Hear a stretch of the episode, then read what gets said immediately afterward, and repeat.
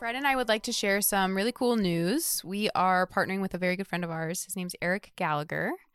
And he, we've talked about his platform Suscipe on here before when we were doing our we did our book study Yeah. his platform. Yep. our I Believe in Love. Um, and he also has his own ministry, Apostolate. So we are partnering to start a new apostolate. It's called I See a Movement. And the first phase of it really is beginning a podcast. It's a seasonal podcast. So season one is launching when? Pentecost, the Feast of Pentecost, which for those of you that aren't aware of what date that is, that's okay. It's May 28th. This Sunday. Yeah. So we wanted to share um, just some previews of the upcoming episodes of that because you guys are faithful listeners uh, of our work and we're very grateful for you. We wanted to give you an opportunity to head over and listen to I See Movement. You can look it up on your regular listening platform. So we hope you enjoy these previews. Always go to Acts 15. Things in the church, it didn't take long for things not to go well, you know, Right. in the church.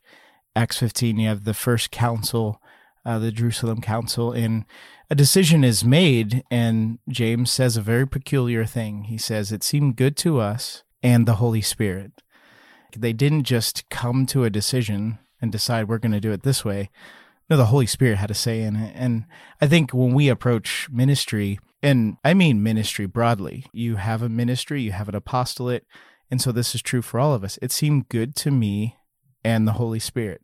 Can we say that in our in the decisions we make and the way we live our lives? Because that's where that hope comes from. Yeah. It seems good to me and the Holy Spirit. When we root our decisions in that, in the Holy Spirit, it's impossible to not have hope. I think if we if we can cling to that and and be detached of the things of this world, like we take risks, we're willing to take risks, and we're not so I don't know damaged or or frustrated if things don't work as they should have, or like I think the three of us, like we are we're not far fr removed from some real like commitment and sacrifice, blood, sweat, and tears that went to work at the diocese.